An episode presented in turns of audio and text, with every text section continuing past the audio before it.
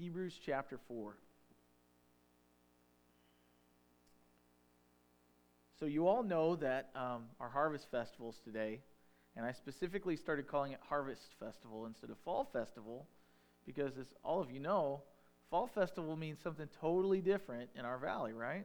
Because that's what, next week? And that's going to consume the whole week. And so, um, to me, I, I didn't want people to be confused, but I waited three years or two years before I change the name. So I'm really quick on things. But that said, um, 4 o'clock today at the Pursleys, uh, rain or shine. If it is raining, we will be inside and we're going to have some fun. And if you want and you can't find anything to do, I will beat you at Wii Golf like there's no tomorrow. I've been practicing.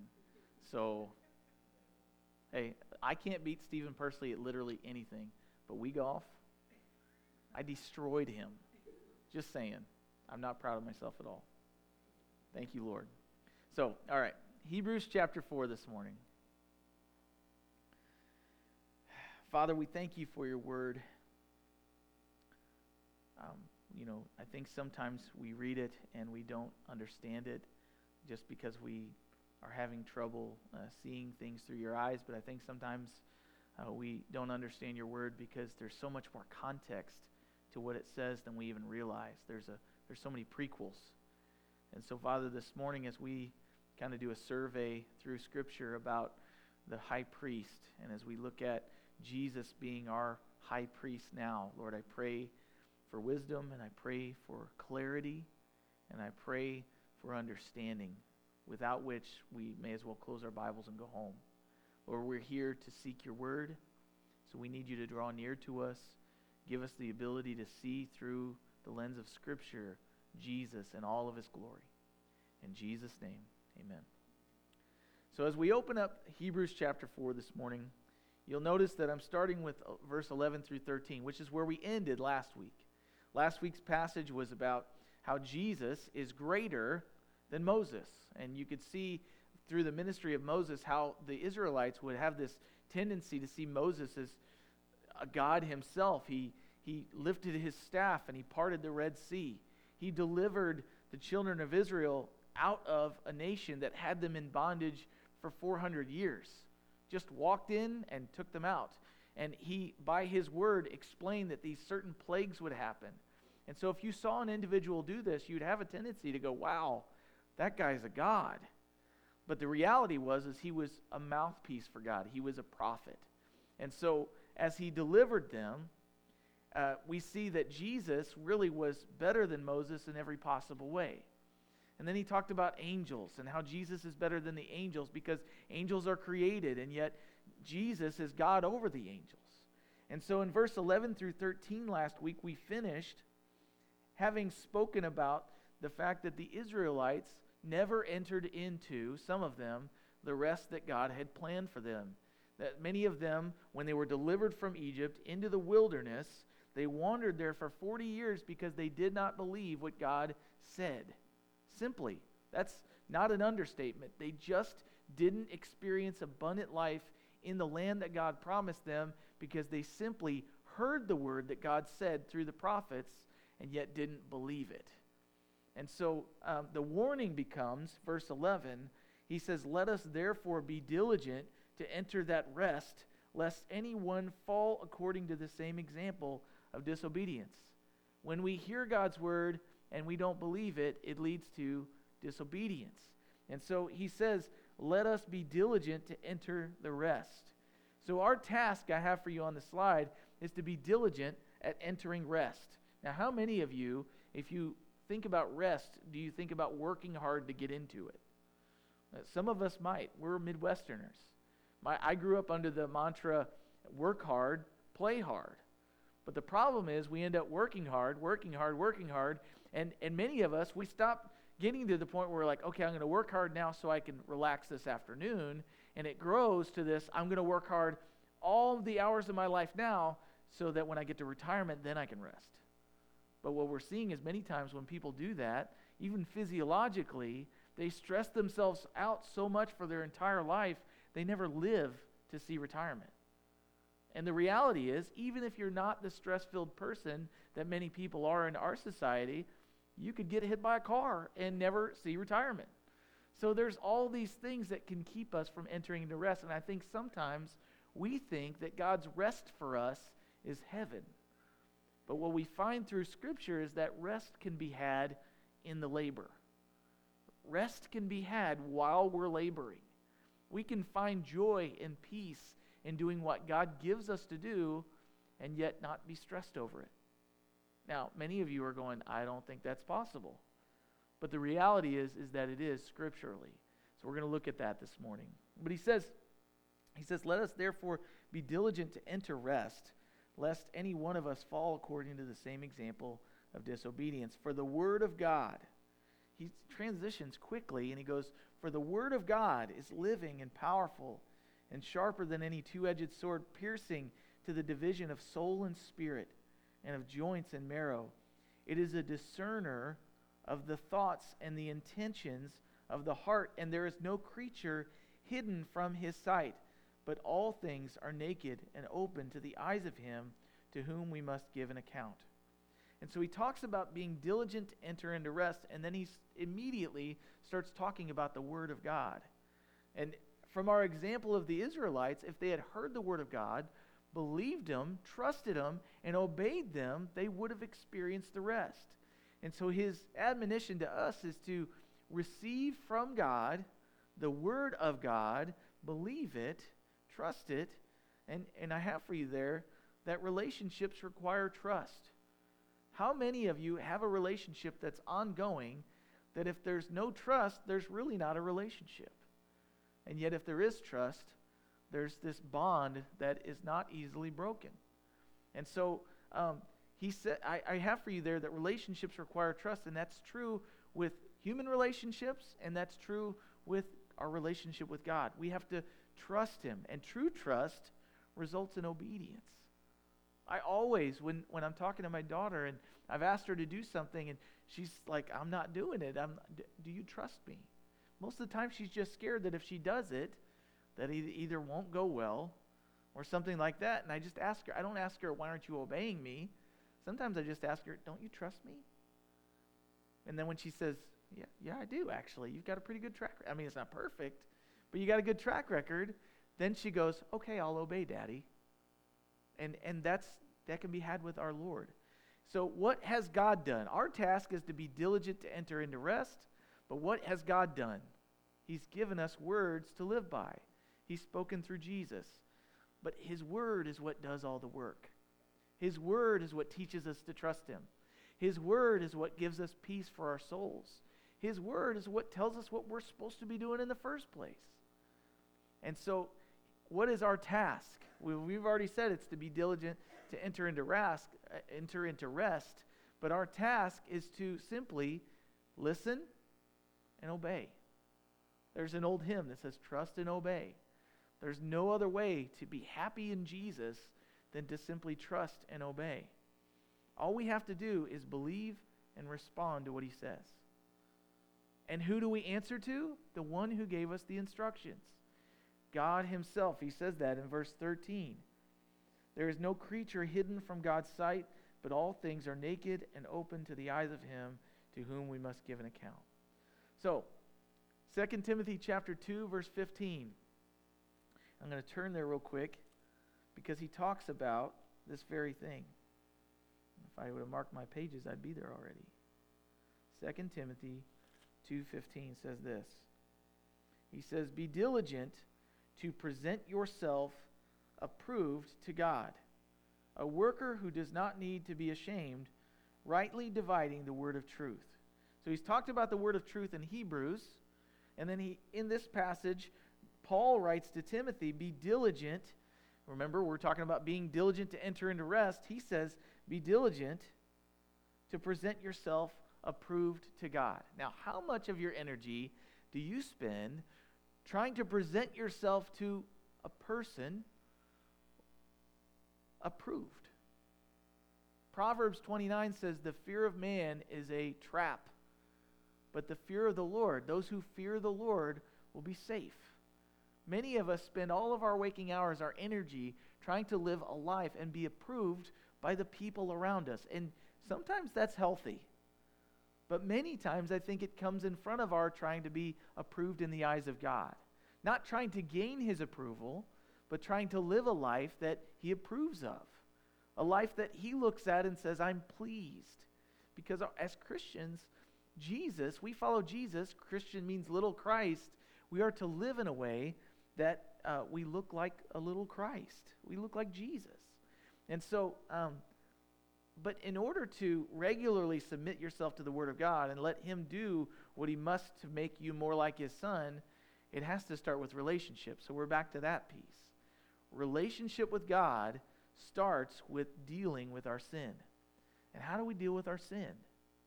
I don't know about you guys, but I think most people walk around not dealing with their sin and carrying guilt and carrying shame.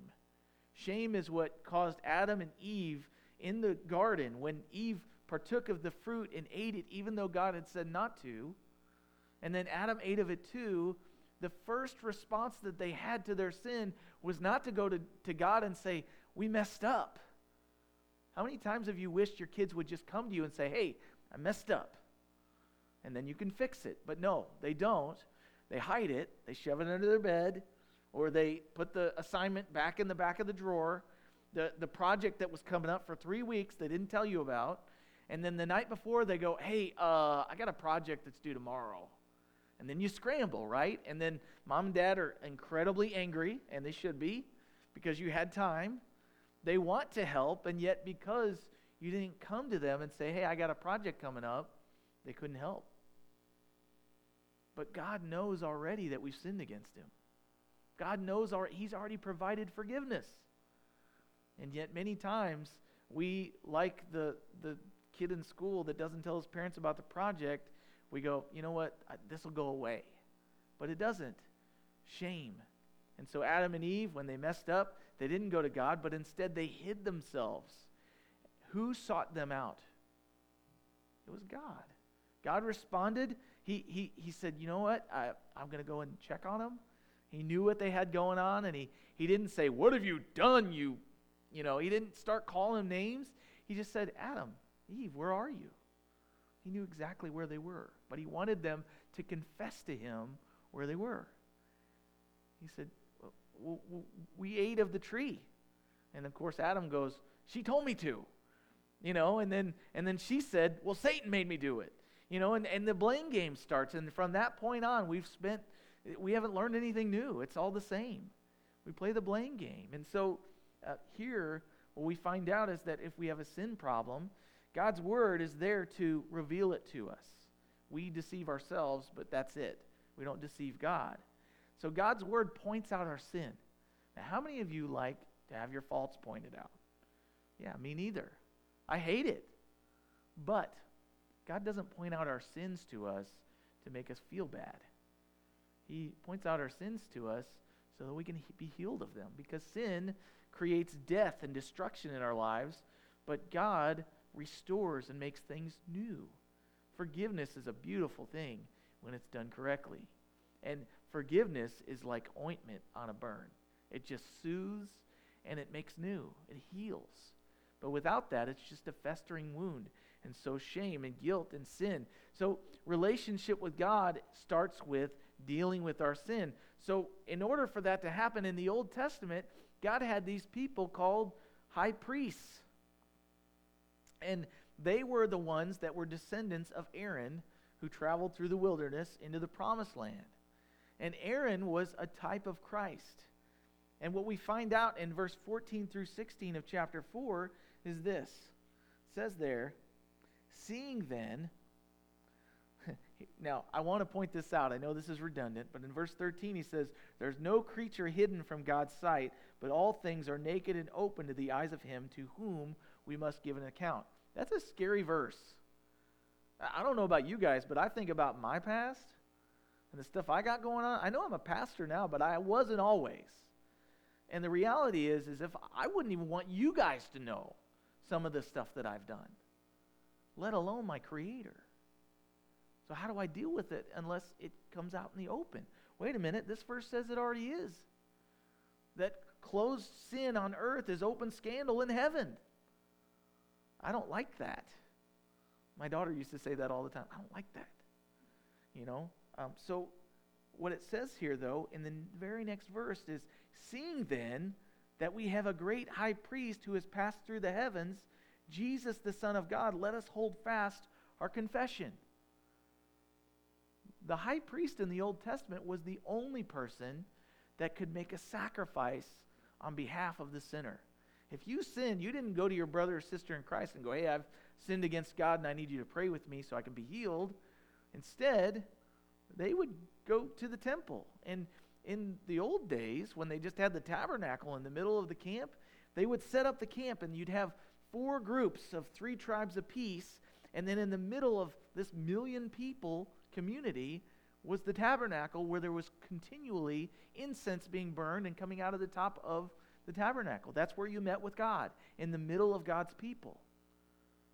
So if I sin and I killed somebody, or if I committed adultery, or if I did any of the things that I would be ashamed of, guess what I got to do? I got to grab my little lamb, my spotless lamb, to make a sacrifice. And then I got to walk in between everybody all the way up to the temple, and everybody knew what that meant. There's sin in the camp, and he's going to get forgiveness. That feels like more shame going up there, right? You feel condemned as you're walking up to there. You feel like you're actually walking to the electric chair.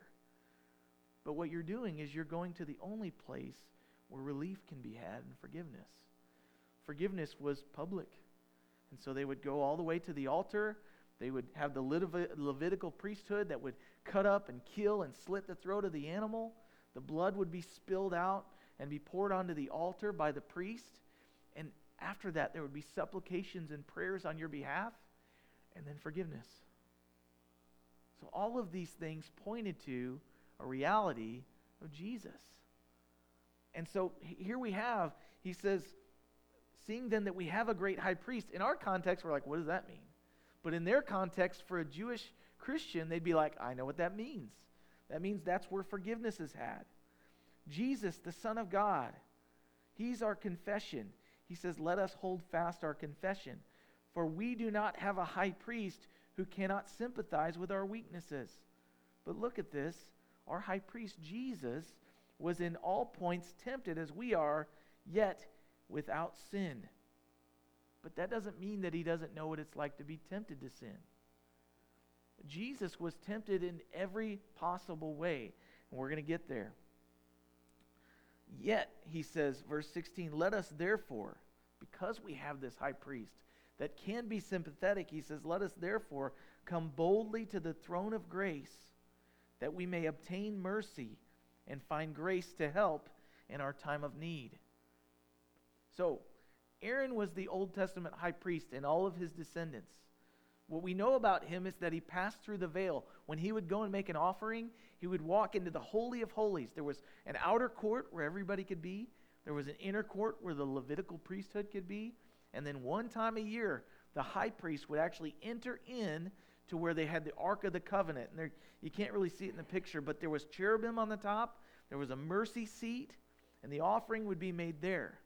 And the idea was underneath that mercy seat was manna there was the, the rod that Aaron carried that budded, that proved that he was the priest. And um, there were several other things. But he would go in there and he would beseech on behalf of the nation God.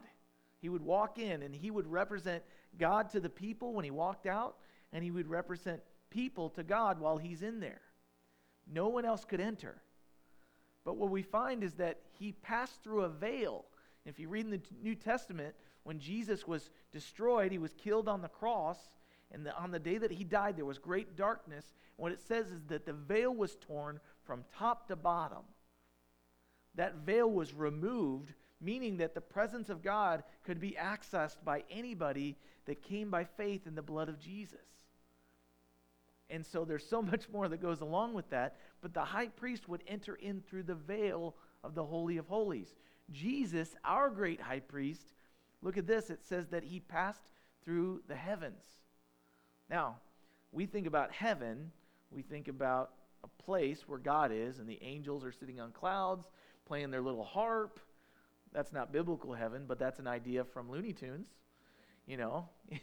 but heavens, multiple, he's talking about our atmosphere to the water can or the you know the O3 the atmosphere and then he, he goes all the way through the heavens the planetary galaxy and then he goes to a place called heaven the third heaven. Paul speaks about it in corinthians chapter 12 and the third heavens is where god exists. That's where his throne is. The earth is his footstool the psalmist right? And so he's passed through the heavens and what it says there Jesus, the Son of God, has gone through the heavens and he is no longer in what was to be a type of meeting with God, but now he's actually in heaven with God and able to intercede for us. Do you know that Scripture teaches that Jesus, when he ascended from the Mount of Olives, he actually went to the right hand of the Father, the hand of power, and he now sits on the throne and he intercedes for us. He talks to his Father about us his people all the time. I find this comforting because I need lots of prayer. Jesus is not finished working, he's still praying for us. And so uh, even Jesus doesn't retire, apparently. You know, he's got lots of work still to do, and he, but he's doing it in a chair from a place of rest. The work is finished.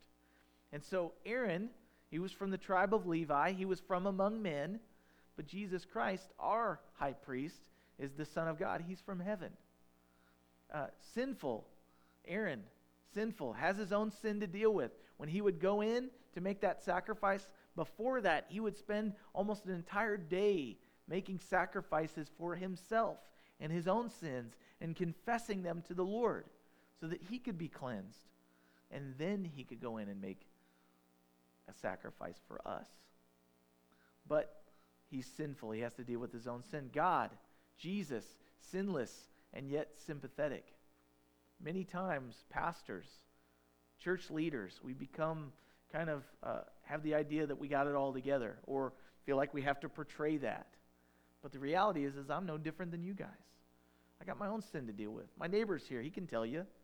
You know, if I'm outside and something happens, I'm like, God darn it. You know, I'm getting angry about things that I don't need to be angry about. And so the reality is, is that um, Jesus is better than any high priest. That's why in the New Testament church, really, the Bible doesn't teach anything about even having a priest. And as we're seeing in our day and age, and I do not celebrate it, um, many people have said that Protestant churches would celebrate the, you know, the kind of the, the falling of, you know, the, the priests in the Catholic Church. I don't celebrate it because because of what's going on and because of the scandal and, and the very real things of, you know, just the, the sex scandals and the, the abuse of uh, church leadership. It's just, it's sad because the reality is, whether those guys did it or not, the name of Christ is being blasphemed because of their example.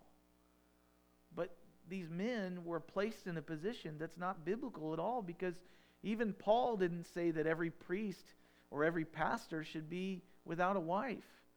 It's unnatural. It's unhealthy. Unless God's called you to be single, uh, you should not be single because you will burn in lust. And so, um, what we see is that uh, Jesus is meant to be our high priest. There's no longer a New Testament priesthood. And, and but look at this. He offers sacrifices on the mercy seat, Aaron does, and yet Jesus doesn't offer sacrifice. He's sitting on the throne of grace. He is the sacrifice. And then I have there for you Aaron cannot offer grace to help. He could only offer mercy by the covering of the sin by the blood of the Lamb. It's only temporary. And it was all leading up to when Jesus would give his life. And on the cross, he would even say, It is finished. We don't have to go and make any more sacrifices. He doesn't have to continually die on the cross again. He died once and for all, and his forgiveness is good for past sins, it's good for present sins. 1 John 1 9 says that we can still go into him and confess our sins, and he can cleanse us once again of all unrighteousness. So it's a forever forgiveness, and his sacrifice is once and for all.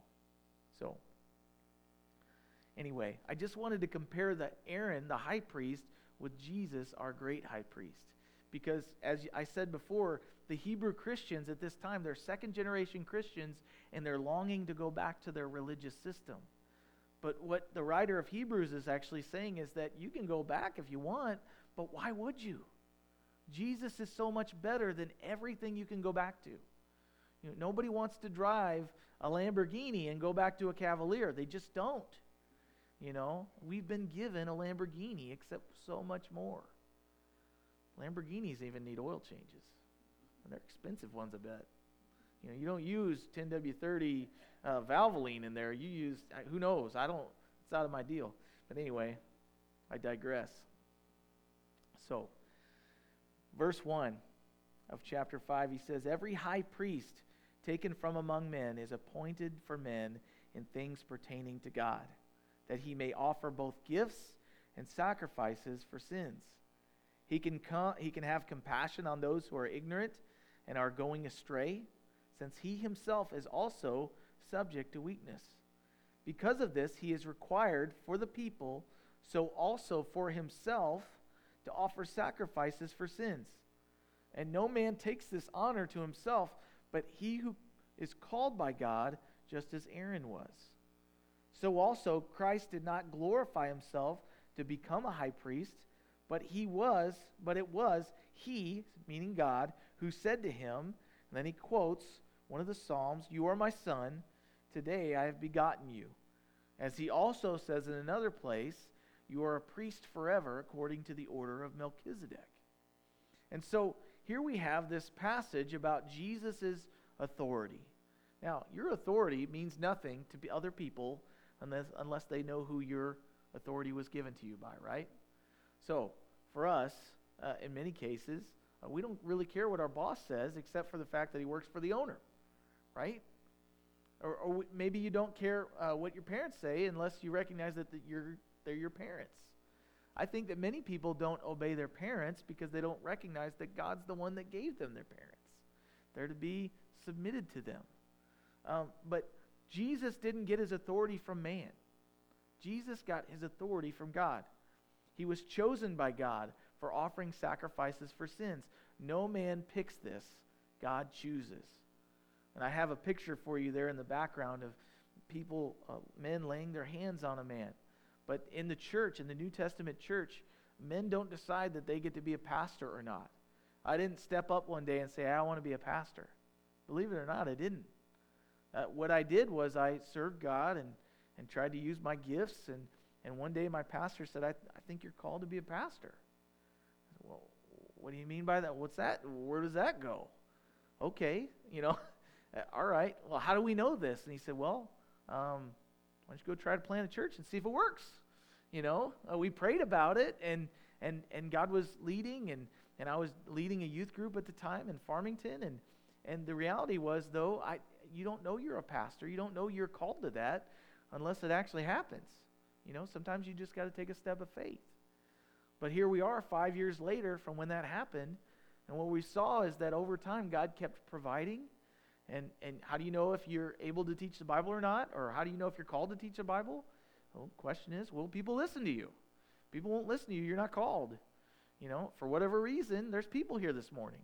There was a time where I wasn't sure there'd be one or two people. You know, and so how do you know if you're called to that? Well, how do you know if Jesus is called or not? Well, he, he did everything he said he was going to do, and God blessed him. Now, that doesn't always mean anything. Um, but in, in this case, we see Jesus. In verse 1, it says, um, Every high priest taken from among men is appointed for men in things pertaining to God, that he may offer both gifts and sacrifices for sin. And in the case of Aaron, only sons of Aaron could be the high priest. You couldn't pick yourself because if you weren't born from the right family, you couldn't be it. Uh, so, they, I mean, how many of us picked the family we were born into? How many of us are glad we didn't get to pick because we got a pretty good lot? And how many of us, don't raise your hands, wish that you were born from a different family? I mean, that's the reality.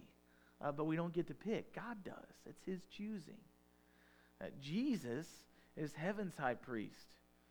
He couldn't be the high priest on earth. You know why? Because he wasn't born as a descendant of Aaron. But what we find is that he was from a greater priesthood. And this priesthood is the priesthood of Melchizedek. And we'll get into that in a minute. He was from the tribe of Judah. people that were born into the tribe of Judah were kings. King David was a descendant of the tribe of Judah. He sits on the throne.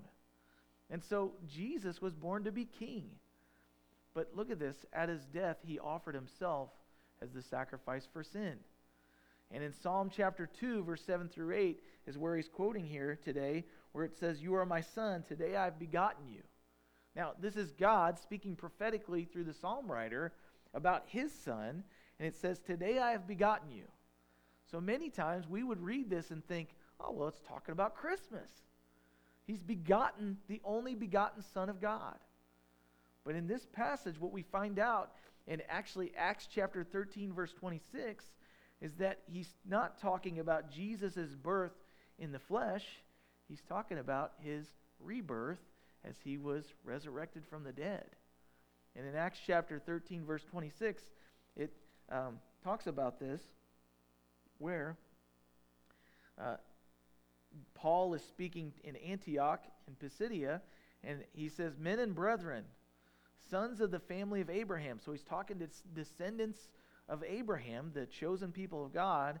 He said, And those among you who fear God, because there was a mixed group of Gentiles and Jews. So he's speaking to everybody. And he says this To you the word of this salvation has been sent. For those who dwell in Jerusalem and their rulers, because they did not know him, nor even the voice of the, of the prophets, which are read every Sabbath, have fulfilled then in condemning him.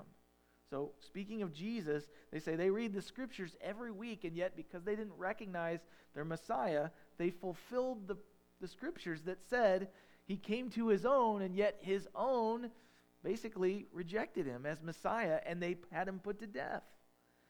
Verse 29 says, Now when they had fulfilled all that was written concerning him, they took him down from the tree, they laid him in a tomb. Verse 30 says, But God, I love that passage in Scripture, but God raised him from the dead, and he was seen for many days by those who came up with him for, from Jerusalem and Galilee, from Galilee to Jerusalem, who are witnesses to the people. And we declare to you glad tidings. That word there means gospel, good news. That promise which was made to the fathers. God has fulfilled this for us, their children, in that he has raised up Jesus, as it is also written in the second psalm You are my son, today I've begotten you.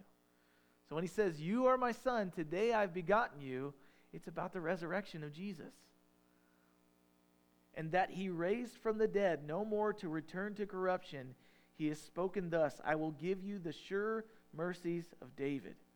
Therefore, he also says in another psalm, You will not allow your Holy One to see corruption. And so all these passages are about him begetting his son in resurrection. And so he is a priest forever of the order of Melchizedek. So back in uh, back in chapter 5 of Hebrews, he then quotes verse 6 as he also says in another place, You are a priest forever according to the order of Melchizedek. Now, the priesthood was just like this there was a term limit.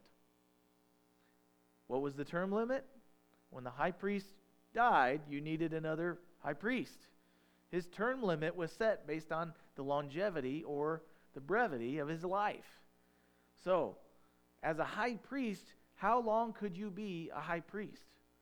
Until death. Not forever, like the scripture says. So if he says you are a high priest forever, he's not talking about an earthly high priest. He's talking about someone who is eternal, who is spirit, who is alive forever. So talking about eternal life. So you are a priest forever according to the order of Melchizedek. So what we find in Scripture is very little about the priest by the name of Melchizedek. But what we find is that he was a priest before the Old Testament law that set up priests. And in Genesis chapter 14 is an incident where Abraham has just coming back from saving his son Lot, I believe. You can check me on that. But as he comes back, there's a group of men that show up, and they're kind of mysterious. They show up and they have communion together.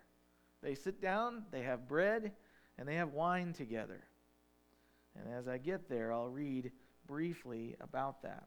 Genesis 14, verse 17. So it says, The king of Sodom went out to meet Abraham at the valley of Shaveh, that is the king's valley, after his return from the defeat of Chedorlaomer. Sorry, I didn't practice that one. And the kings who were with him.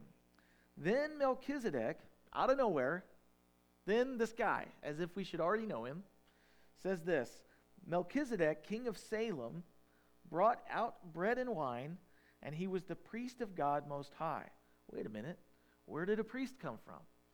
And it says, He blessed him and said, Blessed be Abram of God Most High, possessor of heaven and earth, and blessed be God Most High, who has delivered your enemies into your hand. And he gave him a tithe of all. So Abraham tithed or gave 10% of his income to Melchizedek. And so we find that this man was from a priesthood. And, and so verse 21 says, The king of Sodom said to Abram, Give me the persons and take the goods for yourself. But Abram said to the king of Sodom, I have raised my hand to the Lord God Most High, the possessor of heaven and earth, that I will take nothing from you, even a thread of your sandal strap, that I will not take anything that is yours, lest you should say, I have made Abram rich, except only that the young man have eaten and the poor. I don't know why I read all that. That's not about Melchizedek, but my point is, is that he, as he's talking about Melchizedek, shows up, and they have communion together, and then he gives an offering to, to Melchizedek. And so, uh, what we find is that in this passage, there's this high priest that shows up and represents. He prays to, uh, prays for Abram to God, and then he prays about God to Abram and then he kind of passes off the scene, and we don't know much more about him. Well, in Psalm 110, verse 4, we get this quote in the book of Hebrews about uh, Jesus being our priest forever according to the order of Melchizedek, a priest and a king. But what we find in Hebrews chapter 7 is another mention about him. And in 7 chapter chapter 7 verse 1 it says for this Melchizedek the king of Salem priest of the Most High God, met Abraham returning from the slaughter of the kings and blessed him, to whom also Abraham gave a tenth part of all, first being translated, and uh, Melchizedek being translated into king of righteousness, and then also king of Salem, which uh, Hebrew, Salem, shalom, means peace. So this king, or this priest, Melchizedek, is called the King of Salem, the King of Peace, and the King of Righteousness, which many would argue, and you could make the argument that uh, it was an Old Testament appearance of Jesus showing up on the scene. Now, some argue that because he doesn't have a birth in Scripture, we don't see him being born. We also don't see King Mel- Melchizedek or priest Melchizedek dying. We see that he was also a king and a priest, kind of a foretaste of what Jesus would be. So he's not according to the order of Abraham or Aaron, I'm mixing my words, but he's according to the order of Melchizedek. So, also, he's a sympathetic high priest. Verse 2 of chapter 5 He can have compassion on those who are ignorant and going astray, since he himself is also subject to weakness. He had experienced temptation, and if you want to take a look at that in Matthew chapter 4, verse 1 through 11. Jesus being baptized in the Jordan River by John the Baptist is raised up out of the water, and it says the Spirit took him into the wilderness for 40 days of fasting and to be tempted. Now, I don't know about you, but if I was going to take a battle against my archenemy, I'm working out, drinking the protein shakes, I'm getting built up, I'm getting, uh, what is the word, swole, you know, and then as a result of that, I'm going out to the battle ready like a UFC fighter. Like you're not mouthing me, you're going down. But this is the battle that Jesus is fighting. Jesus is fighting against his arch enemy and ours. The adversary that stole God's people away from him in the garden, who tempted them to sin in the first place and said, Has God really said? Does God really have your best interest in mind? And so all along the while, there in, there in Genesis, God promises to send a deliverer, the seed of the woman, Jesus. And so from that point on, Satan said, I will not let you defeat me. I will not let you destroy me because he's prideful and he thinks he can be God.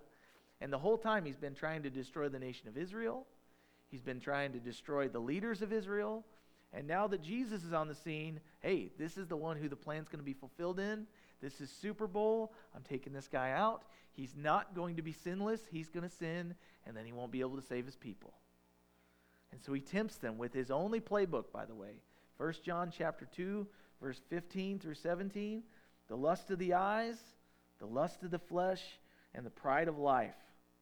1 John chapter 2, verse 15 says, Do not love the world or the things in the world.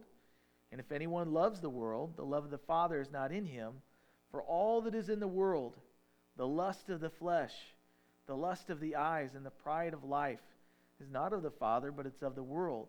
And the world's going to pass away, and the lust of it, but he who does the will of God will live forever. And so Jesus was tempted in the wilderness, but he didn't work out. He didn't take protein shakes, but he fasted. He prayed. He quieted his fleshly desires. And at the time that he got at his weakest, when he was hungry, when he was lonely, when he was tired, what it says there is that Satan shows up, starts tempting him. And he tempts him with those three things. He says, Hey, if you're the Son of God, if, then turn that stone into a loaf of bread. And what did Jesus say? He confronted him. He responded with Scripture. He said, Man shall not, he said, it is written, man shall not live by bread alone, but by every word that proceeds from the mouth of God. I don't need that bread. And I'm not going to have my will be done instead of God's. And then after that, he tempted him again and he said, Hey, and he took him up onto the pinnacle of the temple, and it was right in front of everybody. Somehow Satan took him there and put him on the corner of the temple, and I've stood there. It's high, and everybody could see it. It's near the south steps of the Temple Mount. And as he got up there, he said, Hey, Scripture says that if you uh, fall, that the angels will protect you. They won't even let you dash your foot against a stone. Just jump off and prove that you're God, and then everyone will believe in you. Except Jesus knew it wasn't his time yet. It was not the time, and so he said, You shall not, he said, It's also written, You shall not tempt the Lord your God. And then he took him to a very high mountain. He said, Look, see all these kingdoms? I have authority all over all of them. Satan said this. You'll notice that Jesus never argued with him. That Satan is the king of this world. He's the ruler. It's, it's run by him, and if you want to see death and destruction around, you can see it. That's his fingerprint. It's ruled by his rules. Whatever feels good, do it. Whatever tastes good, do it. Whatever makes you feel like you're on the top of the world, do it. It's all yours. The world's your oyster. Eat, drink, and be merry, for tomorrow we die. Satan wants everybody to believe that's the way to find happiness.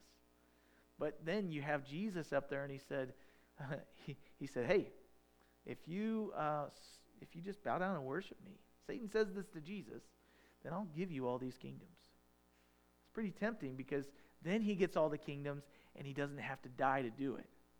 He's, he's saying, hey, meet the immediate need, don't have to go through the pain, and then you get all that God's already promised you, but I'll give it to you. And Jesus said to him, What? He said, Get behind me, Satan. He said, This isn't for me. I, the, he said, Depart from me. And so, as a result of that, we see Jesus passing all the tests that we've ever been subjected to. He was subjected to criticism, cruelty. He, he was spit in his face. I don't know about you, but if I got spit in the face, I'd be punching. You know, but Jesus didn't. And he's righteous in every way. He's sympathetic. He knows what you're going through, is my point. He knows what you're tempted to do, and he is able to give you grace to obey in the midst of that. 1 John chapter 1 verse 8 says this. It says if we say that we have no sin, then we're really just deceiving ourselves and the truth's not in us. But if we confess our sins, he's faithful and just to forgive us our sins and to cleanse us from all unrighteousness. If we say that we have not sinned, we make him a liar, and his word is not in us. but there's grace offered there, there's forgiveness. And so on the last slide I have for you, Jesus is our sacrifice. It's not only our high priest, but he is also the one we come to. And because of his blood poured out, he is our sacrifice. Verse 3 chapter 5 says, uh, Because of this, he is required, as for the people, so also for himself, to offer sacrifices for sins. But our high priest doesn't have to offer one, he is the sacrifice. And since he never sinned, he doesn't need to make a sacrifice. To those who obey, he gives eternal salvation, not a temporary covering for sin. And so uh, in verse 9 and 10, as we close, well, I never read verse 7. It says, In, in the days of his flesh, uh, when he had offered up prayers and supplication, meaning Jesus, with vehement cries and tears to him who was able to save him from death and was heard because of his godly fear. Though he was a son, yet he learned obedience by the things which he suffered. And having been perfected, he became the author of eternal salvation to all who obey him. Does that mean that Jesus wasn't perfect to start with? No. The, the point is not that he was made more perfect than he already was. The, the point was that he became able to be a better high priest because he knew what it was like to suffer and he knew what it was like to be tempted. Yet he learned obedience by the things which he suffered. He learned what it was like to trust in what God had said, even though it didn't feel like what God said he was true, if that makes sense. And, uh, and having been perfected, he became the author of eternal salvation to all who obey him. Called by God as high priest, according to the order of Melchizedek, of whom we have much to say, and it's hard to explain since you have become dull of hearing. And so, he, Jesus is better than Aaron the high priest, and Jesus is better than any man. Jesus is able to, uh, you know, I, have heard so many people say, I, I would go to church, um, I would be involved in church, but so and so let me down. And the reality is, is that's going to happen. If you know me long enough, I'm going to let you down. If you know any of each other long enough, you're going to let each other down. That's reality of human relationships. But don't let that failure drive you away from the Lord. Actually, let it drive it, us to Him because He said that would be so. And then let it bring you to Jesus, who is to be your only hope. Our hope can't be in a spouse, our hope can't be in our kids, our hope can't be in our job. That can be taken from us. Our, our biggest hope has to be in Christ. So, um, let's close there this morning. Father, I thank you for your word and how it shows that Jesus is better than anything we can put our faith in. A religious system, a hero, someone that we've uh, come to know and, and seen them as being the one we want to model our lives after. There's nothing wrong with that. But in all reality, um, even our biggest hero, even the people that we put at the pedestal in our life that have never let us down are going to at some point. And even if they don't, they're going to die. And so, Father, we need hope. We need Jesus. We need you, Lord, to be the one that mediates between God and man and us and God. We need you to cleanse us of our sins. We need you to remind us that, uh, yes, we fail, but you're there to give us grace to overcome those failures and to, to grow. And so, Father, thank you that you, in our weakest moments, know what it's like to be tempted and that you subjected yourself. You left heaven, the place of perfection, to be down here with us and to be subjected to all of the hardships that we experience. You watched a friend of yours die. You lived through watching multitudes, multitudes gathered, and yet not seeing that you were their creator. And now you sit at the right hand of the Father and you pray for us in our times of need and when we don't think we need you. You are dependent upon the Father in every way. And so, Father, I pray that we would see you as our great high priest, that we would spend time with you. I thank you that when we come to you again, after having failed in the same way again, that you don't look at us and say, again, but you look at us and you say, My grace is sufficient. You're forgiven. Thank you for that. We need you, Lord. So, Father, as we go out of this place and as we head into our community and as we live throughout this week, Lord, there are several. There are multitudes. There are people surrounding us where our jobs are. There's people surrounding us in our, in our schools. They're still walking around covered in shame, weighed down the, by the burden of their sins, the stuff that's obvious and the stuff that encapsulates them when they're in, in the quiet and they're in the stillness and by themselves. Would you help us to represent them to you? Would you help us to represent you to them, to speak into their life grace and mercy? And at the same time, to, like our high priest, to pray for them. You are able to meet them in their circumstances and situations. Use us to be your representative and help us to trust you because ultimately you're the best representative. So, Lord, thank you for Jesus. In Jesus' name, amen.